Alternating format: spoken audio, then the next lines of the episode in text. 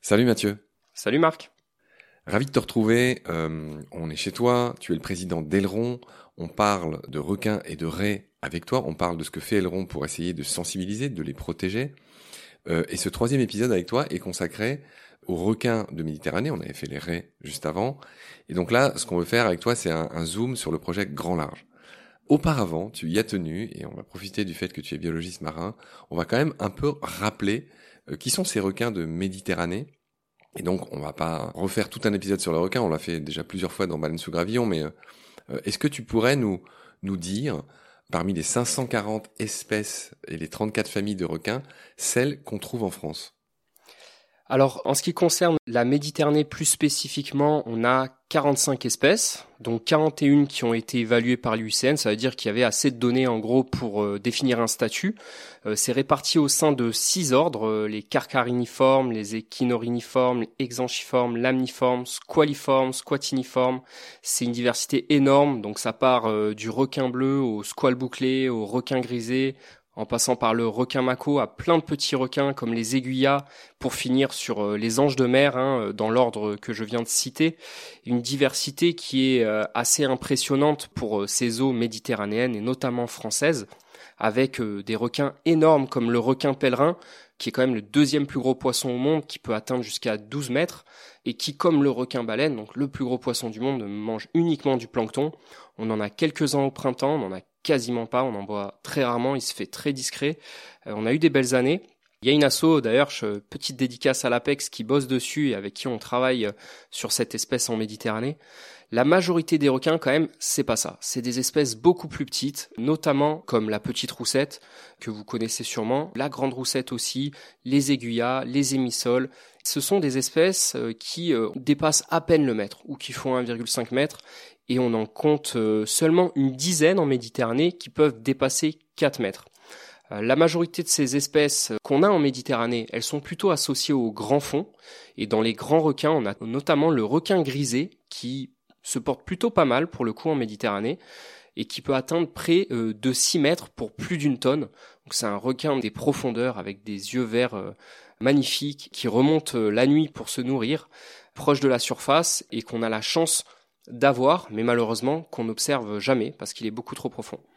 Alors on se lasse pas d'évoquer les espèces qu'on trouve en, Méditerranée, tu vas nous en dire quelques autres.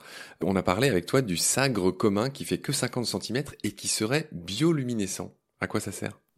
Alors ça servirait à attirer ses proies principalement. Il y a plusieurs théories. Attirer ses proies en est une. Et il faut imaginer, hein, dans ces très grandes profondeurs, euh, dans le noir, il, il se passe pas grand chose. C'est un peu un désert quand même en termes de nourriture. Et donc cette capacité à de la bioluminescence d'une manière générale, hein, chez pas mal d'animaux euh, des grandes profondeurs, ils ont cette fonction. Mais on peut se poser la question aussi de la reproduction, parce que ces taches, euh, imaginons ces taches dans le noir complet, et eh ben peut-être qu'il y a une signature lumineuse qui permet de détecter un congénère. Pas évident de se retrouver à de telles profondeurs pour faire des câlins. Alors il y en a un autre qui me tient à cœur, on, l'a évoqué dans plein d'épisodes de, ben, gravillon, de Nomen, c'est le requin renard dont la caudale est plus longue que le corps. J'aimerais que tu nous dises un mot sur lui et sur sa fameuse technique de chasse. Alors on a deux espèces de requins renards en Méditerranée requin renard commun et requin renard à, grands yeux. Effectivement, ce sont deux espèces profondes qui ont une, queue surdimensionnée, hein, euh, d'une puissance phénoménale et qui est utilisée pour chasser principalement, en fouettant par-dessus sa tête euh, la colonne d'eau. Donc, faut imaginer la force que ça nécessite pour complètement assommer ses proies, même sans les toucher. Euh, il y a une telle puissance que euh, ensuite le, requin renard euh, a la capacité de manger les petits poissons, les sardines, les maquereaux, qu'il a assommés finalement grâce à sa queue. Et c'est là que cette espèce est particulièrement euh, compliquée lorsqu'elle est pêchée accidentellement parce que en dehors de l'eau, il n'y a plus la colonne d'eau pour freiner la puissance de la queue. Elle est extrêmement dangereuse du coup, plus que la mâchoire finalement. Matt, j'aimerais quand même que tu nous dises un mot du roi des requins, que celui que tout le monde connaît, grâce à Steven Spielberg et ses fameuses dents de la mer qui ont tellement porté préjudice euh, aux requins euh, sur le long cours. Bref, c'est évidemment le grand requin blanc. En discutant euh, lors du dîner d'hier, et puis après, quand on a préparé l'émission, tu, tu m'as fait prendre conscience que les grands blancs de Méditerranée sont pas du tout pareils que leurs cousins du reste de la planète. Oui, tout à fait. Juste pour rebondir sur un truc, Steven Spielberg a fait du mal. On parle souvent du mal qu'il a fait. Mais il faut aussi noter qu'avant Steven Spielberg, avant Les Dents de la Mer, il y avait très peu de recherches sur les requins aux États-Unis.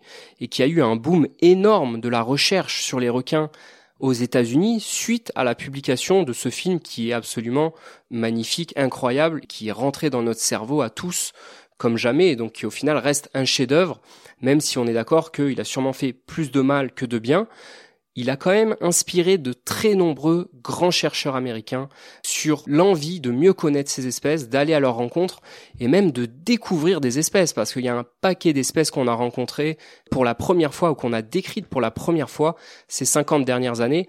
Et je pense que le pauvre Steven Spielberg, euh, on doit aussi lui tirer le chapeau euh, d'avoir euh, attisé la curiosité du monde à s'intéresser à ces espèces et à tous les documentaires qui en ont suivi. Voilà. Je suis pas sûr que pauvre soit le meilleur adjectif pour euh, Steven Spielberg. Mais bref, est-ce que tu peux du coup enchaîner sur euh, les requins blancs en Méditerranée? Déjà nous dire qu'ils sont pas tout à fait pareils, ils sont pas colorés pareils, tu me disais. Oui, tout à fait. On a euh, en Méditerranée, on a toujours eu du grand requin blanc, donc ça c'est la première donnée. Je rappelle au passage que le grand blanc s'appelle comme ça parce qu'il a le ventre blanc. Il a une délimitation très claire entre, bah, comme tous les poissons, il est évidemment plus clair en dessous, beaucoup plus sombre au dessus. On comprend pourquoi. Hein, c'est ne pas être vu, hein, grosso modo. Et il s'appelle comme ça pour ça, il a un ventre blanc qui est très clairement délimité du reste. Pardonne-moi, je t'ai interrompu. Non, pas de souci, pas de souci. Effectivement, on le reconnaît très facilement, euh, déjà par sa taille. On a toujours eu des grands requins blancs méditerranéens. C'est une espèce aujourd'hui qui a quasiment disparu, mais on a des cas célèbres, euh, notamment bah, du côté de Montpellier, euh, notamment un requin blanc quasiment légendaire qu'on voit quasiment dans tous les bars de Sète. Un individu qui a été pêché le 13 octobre 1956 au chalut au large de Sète. Cette femelle de près de 2 tonnes qui faisait 5 euh, mètres 89, donc euh, pour 4 mètres de circonférence, énorme. Aujourd'hui, on peut encore la voir au musée de Lausanne, en Suisse, et c'est euh, un individu qui a un record du monde. C'est le plus grand requin naturalisé au monde. Dans son estomac, il y avait deux restes de dauphins. Donc déjà, ça nous apprend que ces grands requins blancs se nourrissent en Méditerranée principalement de dauphins et aussi de thon rouge, parce qu'on a eu un deuxième spécimen en 1991, euh, un requin blanc ben, encore plus grand, 5 mètres 91, qui a été chaluté une nouvelle fois au large de 7 à 45 000 décotes. Et depuis, c'est euh, quand même assez silence radio. On a quasiment plus d'observations, quasiment plus euh, de pêche. Il y a eu une observation d'un juvénile de requin blanc en août 2012 en Corse. C'est vraiment la seule donnée vraiment fiable qu'on ait eue. Ensuite, on a des observations, on n'est pas sûr, des vidéos, notamment à Majorque, Grand blanc, gros mako, c'est difficile à dire, mais le requin blanc, il a sa spécificité, il a sa propre population génétique en Méditerranée, très peu d'échanges avec l'Atlantique, une coloration différente, plus sombre, brunâtre, limite dorée sur le dos, qui en fait une, spécificité, une richesse aujourd'hui euh, de la Méditerranée. Alors tu nous rappelles qu'en Méditerranée, il y a aussi des requins marteaux communs. C'est le halicorne, le requin marteau commun? Non, c'est Sphyrna C'est un autre. Donc, euh, requin marteau commun, on n'a pas le halicorne pour l'instant. Il pourrait arriver de mer Rouge, euh, c'est pas exclu, hein, vu. Euh, La fameuse migration lesseptienne. Tout à fait. Et on a tendance à avoir des espèces qui viennent vers chez nous. le poisson lapin en fait partie. on a aussi, malheureusement, la rascasse volante qui arrive tout doucement hein, vers, vers nos côtes. Donc pourquoi pas un jour le requin marteau halicorne, ce serait beaucoup plus cool en tout cas pour aller plonger avec eux et éviter d'aller en Égypte par exemple. Donc on a, on a cette espèce, mais le requin marteau commun est quasiment éteint en France ou en Méditerranée. On a eu une observation euh, incroyablement triste euh, en 2017 à Sanary, un individu de 2,3 mètres qui a été pêché, vendu illégalement en direct sur les quais hein, aux, piétons, aux, touristes. Et j'avais parlé avec euh, Bernard Serré, grand spécialiste requinologue français, et il m'avait dit qu'il n'y avait pas eu d'observation depuis 70 ans. Donc ça reste une espèce malheureusement qu'on observe quasiment plus, hein, comme beaucoup des grands requins. Euh, c'est aussi le cas du grand requin blanc qu'on a toujours eu en Méditerranée, qui n'est pas apparu pour le coup euh, du fait du changement climatique ou euh, d'une migration herculéenne, lesseptienne. C'est vraiment une espèce qui a toujours été présente, notamment dans le détroit entre la Sicile et, et la Tunisie, et qui malheureusement a tendance à fortement disparaître. C'est une espèce classée en danger critique. Moi, j'en ai jamais vu, malheureusement. Précisément à la suite de cette euh, capture de requin-marteau que tu évoquais, il y a eu des conséquences intéressantes et positives que j'aimerais que tu racontes, notamment l'élaboration d'un document, d'un règlement euh, qui a été distribué, redistribué, un rappel à la loi, un rappel aux règles en matière de pêche. Et donc, euh, raconte-nous cette histoire concrètement, comment ça a fait progresser le schmilblick? Alors c'est vrai que lorsqu'il y a eu la capture de ce requin marteau, ça a créé un énorme tollé, notamment sur les réseaux sociaux. Il y a eu énormément de, choses négatives qui ont été euh, perçues, hein, avec beaucoup d'insultes euh, côté grand public, côté association, côté pêcheurs, et aussi côté service de l'État, et surtout une, incompréhension globale en fait de quelle était la réglementation pour ce requin marteau. À partir de là, le constat ça a été de se dire, bah, plutôt que de juste euh, fustiger, pointer du doigt ce pêcheur professionnel qui avait pêché par hasard le dernier requin marteau du coin et qui l'avait vendu sans savoir que c'était illégal. Puis même si voilà, il, s'en cachait pas, il assumait complètement. Hein, c'était pas le genre de pêcheur à, s'excuser. Euh, ceci étant dit, les associations étaient même pas d'accord entre elles. Euh, les services de l'État étaient muets et donc on a entamé un travail pendant deux ans de synthèse de la réglementation et surtout mise à disposition de euh, qu'est-ce qui est interdit concrètement pour un pêcheur professionnel français qui évolue en Méditerranée. On a fait valider ce travail ensuite par un cabinet d'avocats en concertation, ensuite, on l'a mis à disposition de tous les représentants des pêcheurs professionnels et aussi des services de contrôle qui ont validé le document. Et aujourd'hui, ce document fait référence en Méditerranée française et il permet de mieux identifier en fait les espèces qui sont interdites euh, au débarquement. Donc il y en a 14 et ces espèces sont pas forcément faciles à, identifier. Donc il y a aussi des clés d'identification et aussi nos contacts en fait euh, en cas de doute parce que des fois les pêcheurs, on parle d'espèces rares, menacées, certes interdites, mais surtout qu'on ne pêche jamais. Et donc les pêcheurs eux-mêmes bah, se posent parfois les questions. Quand on a discuté, il y a un autre exemple qui m'a paru prodigieux. C'est l'exemple d'un pêcheur qui avait pris un requin mako. C'est l'attitude que vous avez eue par rapport à ça. Toujours pareil, ça a été médiatisé. Le mec s'est fait fracasser sur les réseaux sociaux. J'aimerais que tu me racontes cette histoire pour qu'on voit comment vous opérez.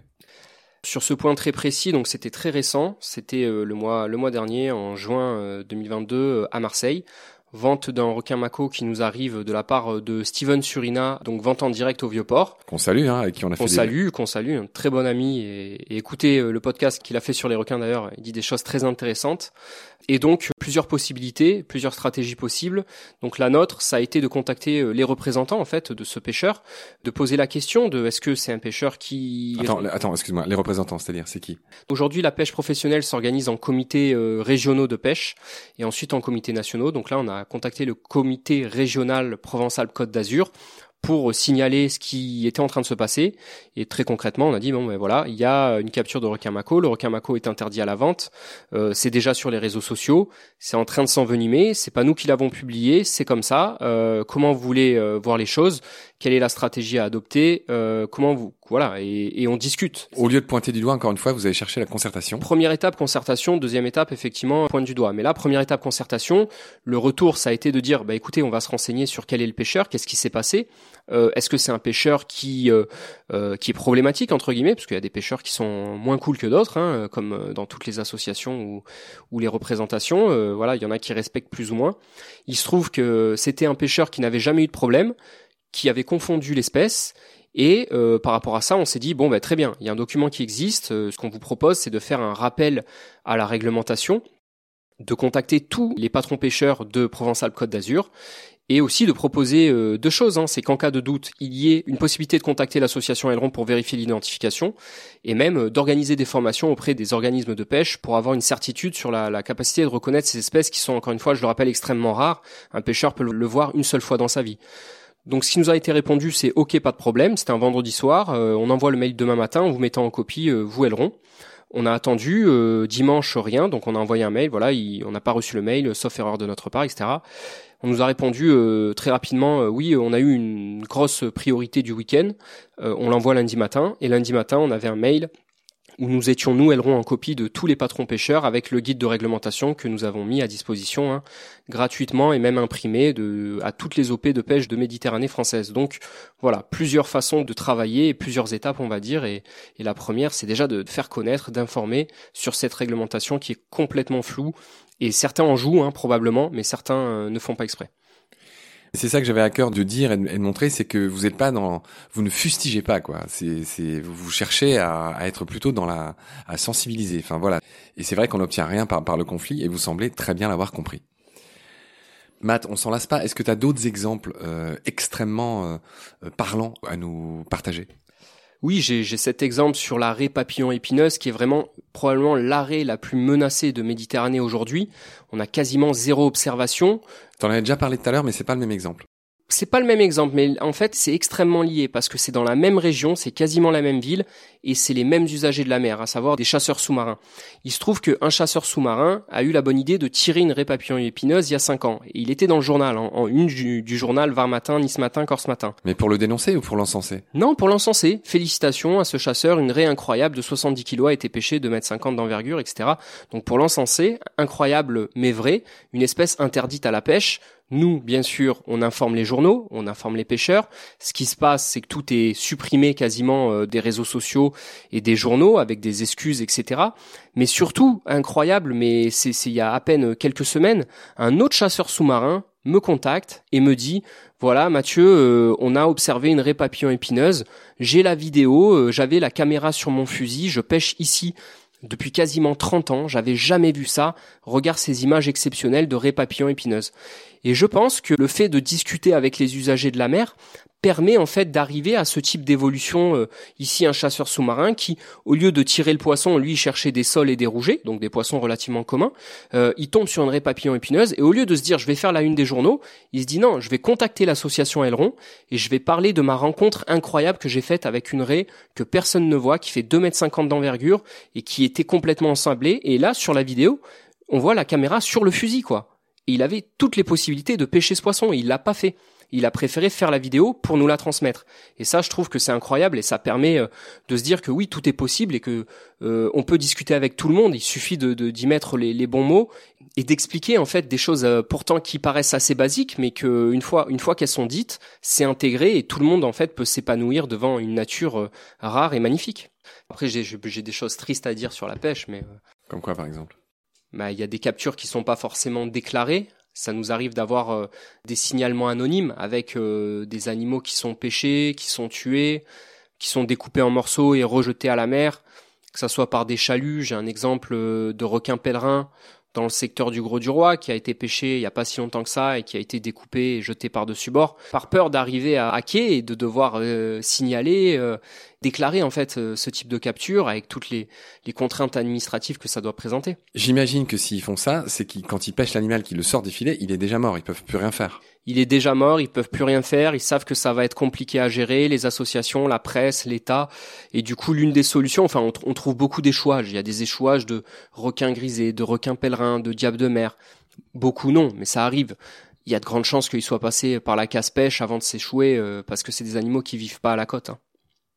Donc voilà, c'est des choses tristes qui arrivent et ça remet en cause aussi les statistiques de pêche qui sont uniquement déclaratives et qui sont uniquement basées euh, sur euh, la bonne volonté des patrons pêcheurs. La plupart sont euh, certainement très honnêtes, mais clairement, il y a quand même un biais dans ce type de données, notamment dans les absences. Il me semble qu'en Océanie, en Australie, si je dis pas de bêtises, ils ont institué les caméras lors des remontées de filets et de chaluts. J'imagine que ça va pas, une telle mesure serait difficile à adopter en France? Il y a pas mal de, bruit en ce moment sur euh, les dauphins qui sont capturés accidentellement avec des sujets euh, d'effarouchement et de caméra. Clairement, euh, difficile à mettre en œuvre à l'échelle nationale et difficile à traiter les images. Il n'y a rien de plus chronophage que d'étudier des images vidéo. C'est à peu près pour une minute. On étudie entre 4 et 10 minutes. Donc imaginez si on, si on étudie des heures de chalut, c'est monstrueux et malheureusement peu opérationnel, même si c'est une très bonne idée. J'y crois peu, en tout cas sur son application en France à grande échelle. Surtout que je rappelle qu'en général, là où il y a des dauphins, il y a des requins. Hein. C'est un peu les frères ennemis de la mer. Je sais pas si c'est le cas en Méditerranée, mais euh, c'est le cas dans pas mal d'endroits. En Méditerranée, euh, la bonne surprise, c'est qu'il y a beaucoup plus de dauphins que de, requins. Finalement, les, les, dauphins se portent pas si mal que ça. On en voit de plus en plus, alors que les requins, on est surtout sur une tendance plutôt dégressive et sur une disparition silencieuse, beaucoup plus silencieuse que la réapparition des dauphins sur nos côtes. Alors, en Méditerranée, il y a des requins macos qui sont les Formule 1 de la famille des requins. Ils peuvent atteindre 75 km heure, rattraper des thons à la course, et ça c'est pas facile, euh, dont ils se nourrissent. On en est où des requins mako en Méditerranée? Requin mako, espèce classée en danger critique, qui est censée être interdite euh, à la pêche et au débarquement. J'en profite pour dire que aucune espèce n'est strictement protégée de requins aujourd'hui en, France, en Méditerranée. Il y a quelques réglementations de la pêche. Le mako euh, est ciblé par l'une de ces réglementations, malheureusement pas très bien appliquée On a surtout des juvéniles, des juvéniles au printemps, que ce soit côté Corse ou côté euh, Marseille, La Ciotat, très difficile à voir. Très difficile à voir, euh, très très rare, extrêmement rare. Ouais, malheureusement, on, on en a quasiment plus. Matt, on en est à énumérer les espèces euh, les, plus les plus notoires de Méditerranée. Il y en a une autre qui est notoire, c'est l'ange de mer à Nice. Tout à fait, l'ange de mer, les anges de mer, on a même trois espèces en Méditerranée. Ça a donné le nom de la, baie des anges euh, à Nice. Effectivement, aujourd'hui, il n'y en a plus du tout. Hein. C'est une espèce qu'on considérait même, il n'y a pas si longtemps que ça, éteinte en France. Il y a un plan international d'action de l'ange de mer aujourd'hui qui existe pour la Méditerranée. On a exclu la France à l'origine parce qu'on pensait qu'il n'y en avait plus du tout. Bien heureusement, il en reste en Corse, sur une petite zone. Les anges de mer, d'une manière générale, font partie des animaux les plus menacés au monde. Donc on a vraiment un trésor en Corse euh, sur cette espèce à, les protéger. pourquoi pas un jour même imaginer, rêver d'un retour de l'ange de mer à Nice. On vient de voir les espèces emblématiques. Alors concrètement, qu'est-ce que fait Aileron pour euh, essayer d'enrayer cette extermination des requins? Oui, on peut parler d'extermination. Hein, là, hein. quand on a 50% des espèces qui sont menacées d'extinction, euh, on a eu une petite période d'extermination, c'est sûr. Et Elron, euh, il a pour objectif, en tant qu'association, de, faire connaître euh, ces espèces, la répartition historique, là où il y en avait avant, et euh, le statut actuel. Et, là, on a besoin, au travers de différents projets, d'aller au contact des usagers de la mer, des plongeurs, des pêcheurs, des chasseurs sous-marins, pourquoi Pourquoi ces pêcheurs Pourquoi aller leur parler? Parce que c'est aussi des gens qui sont tout le temps sur l'eau et qui, à la limite, ça va être les seuls à observer certaines espèces. Le requin mako, c'est un bon exemple. Il y a uniquement des pêcheurs aujourd'hui qui rapportent des observations de requin mako. Le requin ange aussi, c'est un bon exemple. C'est des pêcheurs professionnels qui ont permis de redéfinir les zones où il restait encore euh, des anges de mer en Corse. Et donc on a besoin de non seulement euh, travailler avec euh, tous les usagers pour améliorer la connaissance, mais aussi faire changer les mentalités, parce que le pêcheur d'il y a 50 ans, c'est pas le même que celui d'aujourd'hui. Il y a aussi une nouvelle génération, il y a aussi des gens qui ont envie de bien faire et euh, de ne pas exploiter des espèces menacées.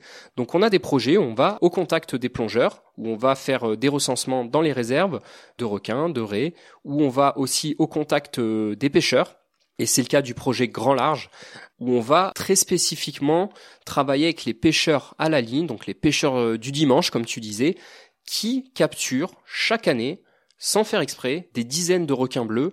Et le requin bleu, c'est le dernier grand requin qu'on a en Méditerranée française. Quand tu dis qu'ils capturent des dizaines, chacun. Chacun. Voilà. Oui, bien sûr. Non, bien c'est pas, c'est pas la totalité ah des pêcheurs du dimanche. C'est chacun en prend une dizaine et c'est ça qui pose problème. C'est ça qui pose problème. Ce qui pose problème, c'est qu'on est face à une espèce en danger critique d'extinction, non réglementée, et qui se retrouve, qui se concentre dans le golfe du Lion à une certaine période de l'année, entre mai, juin, juillet. Alors, ce qu'il faut dire à celles et ceux qui nous écoutent, c'est que j'étais venu pour monter à bord du bateau pour justement vous suivre sur cette opération grand large que tu vas nous détailler. Malheureusement, il y a trop de vent, il y a trop de Mistral, donc on n'a pas pu y aller. Mais en résumé, en quoi consiste euh, cette opération? Alors là, c'était une opération très particulière, ça s'appelle l'Open Aileron, c'est une journée de sensibilisation des pêcheurs à la canne et des fédérations de pêche, euh, notamment la FNPP qui, travaille avec nous sur ce volet, donc les dirigeants qui veulent avoir des adhérents qui soient sensibilisés à ces sujets-là.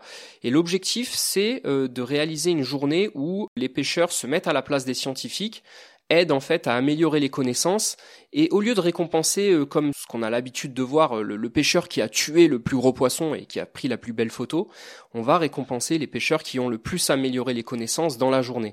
Et donc l'objectif euh, de la sortie malheureusement qui a été annulée, c'était de réaliser des prélèvements génétiques, des mesures, de sexer les animaux et même de marquer des individus avec des balises acoustiques. Ça, c'était l'un des projets phares qui devait être réalisé lors de cette journée et j'espère que ça va être reporté avec différents scientifiques, notamment du CEFREM, euh, qui étaient présents. Alors hier soir, quand on dînait, on n'a pas pu s'empêcher de déjà parler un peu de ça, et, et je t'avais posé la question de savoir comment ils étaient pêchés, donc s'ils étaient pêchés avec des hameçons. En fait, je me demandais tout simplement, malgré tout, le simple fait de choper des poissons en général, des requins en particulier, avec un hameçon, ça les abîme. Et tu me disais que là aussi, il y avait des efforts qui étaient faits. Donc comment ils sont pris ces requins? Alors il y a des efforts énormes qui sont faits. On a même nous réalisé des vidéos avec des guides de pêche professionnels pour expliquer euh, quels sont les moyens de faire face à ces captures, encore une fois, accidentelles. C'est-à-dire que c'est des pêcheurs qui ne, qui ne ciblent pas le requin, et du coup, ils n'ont pas envie de leur faire mal, mais ils savent ni comment les manipuler, ni quel type d'hameçon utiliser. Et donc, au final, oui, il y a des, il y a différentes euh, mesures, notamment la forme de l'hameçon. Lorsqu'il est circulaire, il, il a tendance à se prendre plutôt en commissure de mâchoire. Euh, dans le cartilage, dans une zone qui n'est pas innervée. Et donc euh, la mortalité chez les requins, notamment chez le pot bleu, lorsqu'ils sont capturés à l'hameçon, elle est relativement faible. Il y a une étude euh, en Atlantique du Nord qui montre que sur 30 000 individus pêchés, le taux de survie, il était de 95%. Et la mortalité, on l'observe lorsque les hameçons, ils sont pris dans l'œsophage ou plus profond. Et lorsqu'il est en commissure de mâchoire, c'est un requin. Alors c'est pas le cas de tous, mais bien heureusement pour le requin pot de Méditerranée, qui peut survivre. Et il y a un autre critère aussi qui est intéressant, c'est euh, le matériau qui est utilisé pour l'hameçon. Il y a beaucoup d'hameçons en inox. Alors l'inox a plein d'avantages. L'inconvénient, c'est que ça se dégrade pas très mal ou très lentement dans l'eau. Et donc du coup, euh, l'objectif, c'est effectivement d'avoir des hameçons circulaires qui ne sont pas en inox et qui sont sans ardillon pour réaliser des manipulations ici à vocation scientifique. Ardillon, oui, c'est la petite barbule qui empêche, euh, enfin qui, qui, fait que l'hameçon reste enfiché dans, dans la gueule du, du poisson. Là, il y en a pas du coup. D'accord. Alors, Matt, tu me disais que ces open ailerons, ces opérations rassemblaient euh, jusqu'à une trentaine de bateaux de pêcheurs. C'est ce qu'on, c'est ce qu'on aurait dû faire. Encore une fois, le, le, vent a annulé cette opération. Mais euh, concrètement, quels sont les résultats de, de, de ce type d'opération? Est-ce que tout simplement, ça fonctionne cette sensibilisation, y compris des pêcheurs? Bah, ça fonctionne plutôt bien. Donc c'est des pro, c'est un projet qui a évolué depuis euh, une dizaine d'années maintenant pour arriver à ces open ailerons. On a euh, réalisé une étude euh, génétique en partenariat avec le CRIOB sur la génétique du pot bleu uniquement basée sur des individus qui n'ont pas été tués, ce qui est quand même une petite révolution en sciences de la mer. Alors on peut dire ça comme ça, ça paraît bizarre, mais d'habitude on pêche les poissons, on les tue, on les mesure, on les vide et, on regarde ce que ça donne. nous on a, on a travaillé uniquement sur des individus qu'on a relâchés. Et cette étude a permis de montrer qu'effectivement, le requin bleu, dans le golfe du Lion, en Occitanie, donc au sud de la France, dans cette zone d'influence du Rhône, euh, était particulièrement euh, menacé. Grâce à la diversité génétique, on a pu montrer qu'il y avait un fort taux de parenté en, fait entre ces animaux et que les gros reproducteurs étaient relativement rares. Ça, c'est l'un des premiers résultats. Le second résultat, ça nous a montré que la majorité des requins pêchés, finalement, ils font entre 1,5 et 1,7 mètres la maturité sexuelle n'est pas atteinte chez ces individus. Ça veut dire que on a pêché quasiment la totalité des gros reproducteurs en Méditerranée française, à minima dans cette zone. Ça, c'est un deuxième résultat, ce qui veut dire que l'espèce, elle a beaucoup de mal hein, en fait à, se remettre, alors que c'est une espèce avec un taux de reproduction, on en a parlé, qui est exceptionnel chez les requins. Une grosse femelle, ça peut faire jusqu'à 130 petits par portée. Donc, elle a cette espèce a une chance de s'en remettre. Pour l'instant, euh, elle a beaucoup de mal. Elle a beaucoup de mal parce que la plupart des gros individus ont disparu, mais on sait aussi, grâce notamment aux pêcheurs, mais pas que, hein, grâce aux observations, qu'il y a des juvéniles de l'année chaque printemps, chaque été, et des juvéniles de l'année, ça mesure entre 35 et 50 cm. Donc c'est des bébés peaux bleus qui vivent dans le golfe du Lion et qui euh, grandissent dans cette zone a priori de nurserie pour l'espèce. Et Claire Malanterne, ce sont des, des pélagiques, hein, les, les, peaux bleues, c'est-à-dire c'est pas des requins qui vivent au fond, ils vivent en, en pleine eau. Euh, ils sont vivipares Tu dis 130 par portée? Oui, tout à fait. Ils sont vivipares. On a des espèces qui ont une gestation entre 9 et 12 mois, vivipares, qui font des portées extraordinaires, comme tu dis. Ah, il y a 130 euh, petits qui sortent, j'imagine, au compte-gouttes? Ah ouais ouais et là quand euh, ça arrive qu'ils pêchent des, des, gros individus euh, et on a déjà vu des, des, des vidéos ouais ça sort à, à, à la chaîne et et, euh, et c'est un problème aussi parce que du coup si on sensibilise pas les pêcheurs, ils les pêchent sans faire exprès en pêchant des macros ou en pêchant d'autres petits poissons. Et en fait ça les gêne les, les, petits pots bleus ils, ils, les mangent pas. Mais s'ils se rendent pas compte de la richesse de ce petit pot bleu et de la on va dire le, le côté magnifique d'un poisson adulte euh, lorsqu'on le voit nager sous l'eau lorsqu'il n'est pas pris à un hameçon ben, comment faire en sorte que ce, ce, pot bleu ne soit pas pris en compte comme une sardine en fait?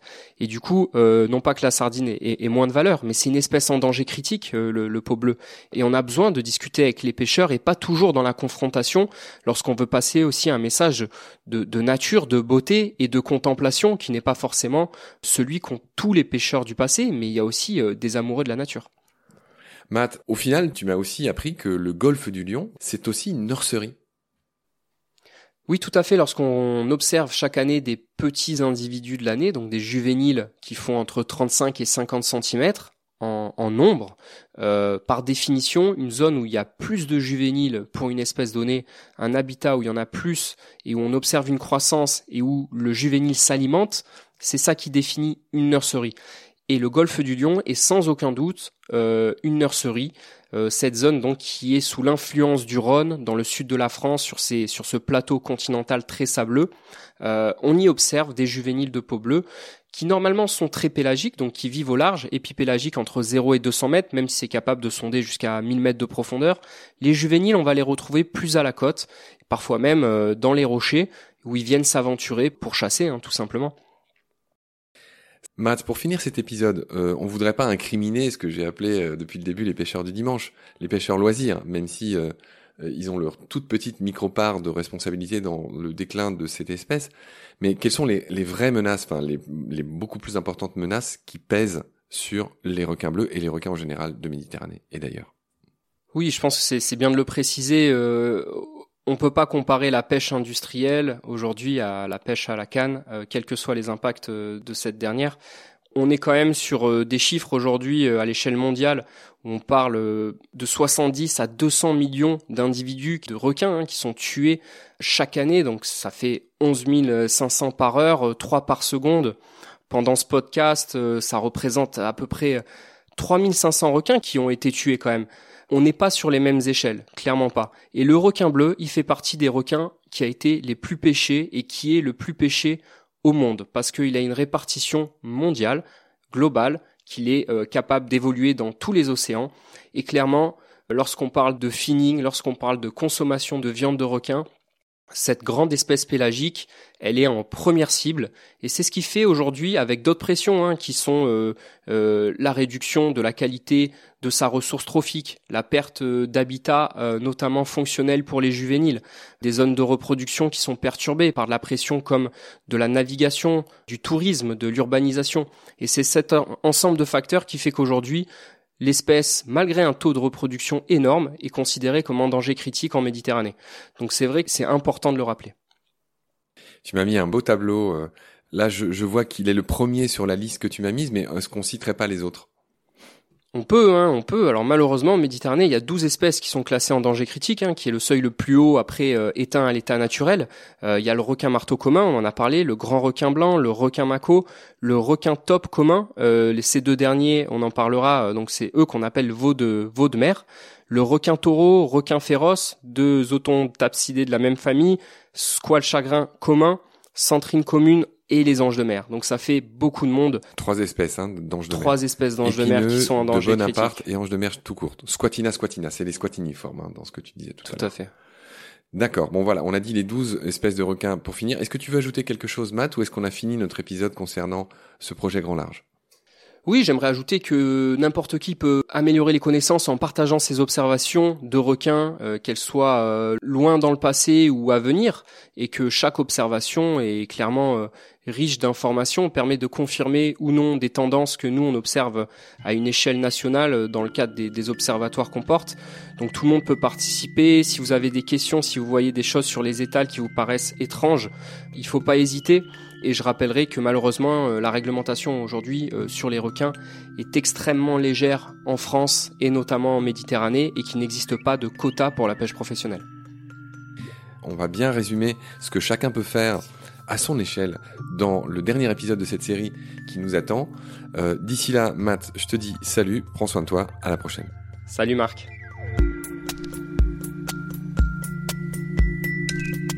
Pendant notre combat, nous deux, tu avais l'œil du tigre. Tu en voulais ce soir-là. Il faut que tu retrouves ça maintenant. Et la seule façon, c'est de recommencer au commencement. Tu vois ce que je veux dire?